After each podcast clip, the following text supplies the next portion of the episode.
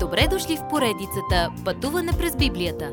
Това е едно пътешествие, което ни разкрива значението на библейските текстове, разгледани последователно книга по книга. Тълкуването на свещеното писание е от доктор Върнан Маги. Адаптация и прочит, пастор Благовест Николов. Какво значи да пребъдваме в Христос? Евангелие от Йоанн, глава 15. Някъде между горната стая и Гицимания Исус получаваше записаното в 15 и 16 глави и се моли в 17. Той започва 15 глава с думите Аз съм истинската лоза. Точно когато групата вероятно е минавала покрай портите на храма. Беше Пасха и портите бяха отворени цяла нощ. Това бяха красиви бронзови порти с инкрустирани лозя от злато, които символизират народа на Израел. Като вижда това, Исус им казва, аз съм истинската лоза. Думите на Исус бяха революционни. Той казваше на мъже с дълбоки корени в Стария Завет, че религията или националността вече не са важни. Ние трябва да сме свързани с Него. В този славен пасаж забележете три важни думи. Първата е малката дума в, използвана седем пъти. Всеки клон в мен – да сме спасени, значи да сме в Христос. Забележете и думата плод, използвана 6 пъти, както и пребъдва 9 пъти. Пребъдването в Христос е начинът по който да принасяме плод. Плодът, разбира се, е Божият живот, изявяващ се във вярващия. Плодът на Божия дух е любов, радост, мир, дълготърпение. Друг плод е ефективната молитва – постоянен плод и небесна радост.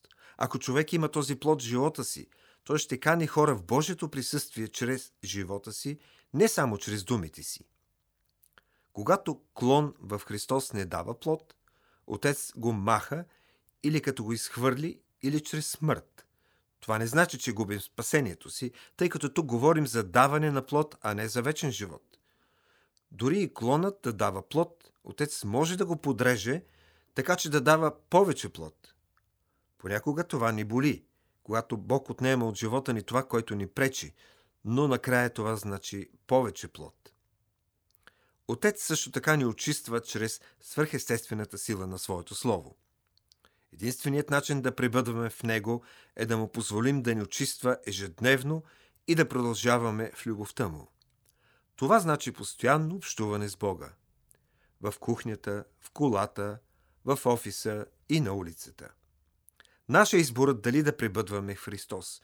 Можем да развалим общението ни, като допуснем грях в живота си, като излезем от Божията воля и водим светски живот. Исус даде живота си за нас и ни моли да му се покоряваме. Когато го правим, ние ще бъдем Негови приятели. Светът не може да бъде наш приятел, защото той не може да обича истинско Божие дете.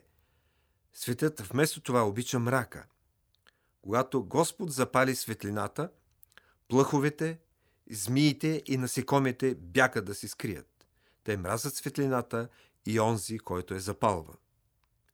Исус казва всички тези неща, за да утеши и укрепи учениците по пътя им към Гециманската градина и най-голямото изпитание в живота им.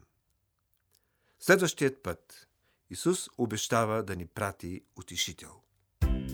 Уважаеми слушатели! Вие чухте една от програмите в поредицата Пътуване през Библията. Ако ви е допаднало изучаването, заповядайте на www.ttb.bible, където има много и различни програми на български язик. Ако свалите нашето мобилно приложение от ttb.bible, ще получите достъп до систематично изучаване на всяка книга от Библията. Разкажете ни как Божието Слово променя вашия живот, като ни пишете на електронната ни поща info@studio865.org или в нашата фейсбук страница Пътуване през Библията. Освен до аудиопрограмите, чрез мобилното приложение ще получите достъп и до различни материали. И на още едно място ще намерите нашите обяснения на библейските текстове. На платформата YouVersion за всяка книга от Библията ще намерите наш план за прочит и аудиопрограма с обяснение на прочетеното. Благодарим ви и до нови срещи в онлайн пространството!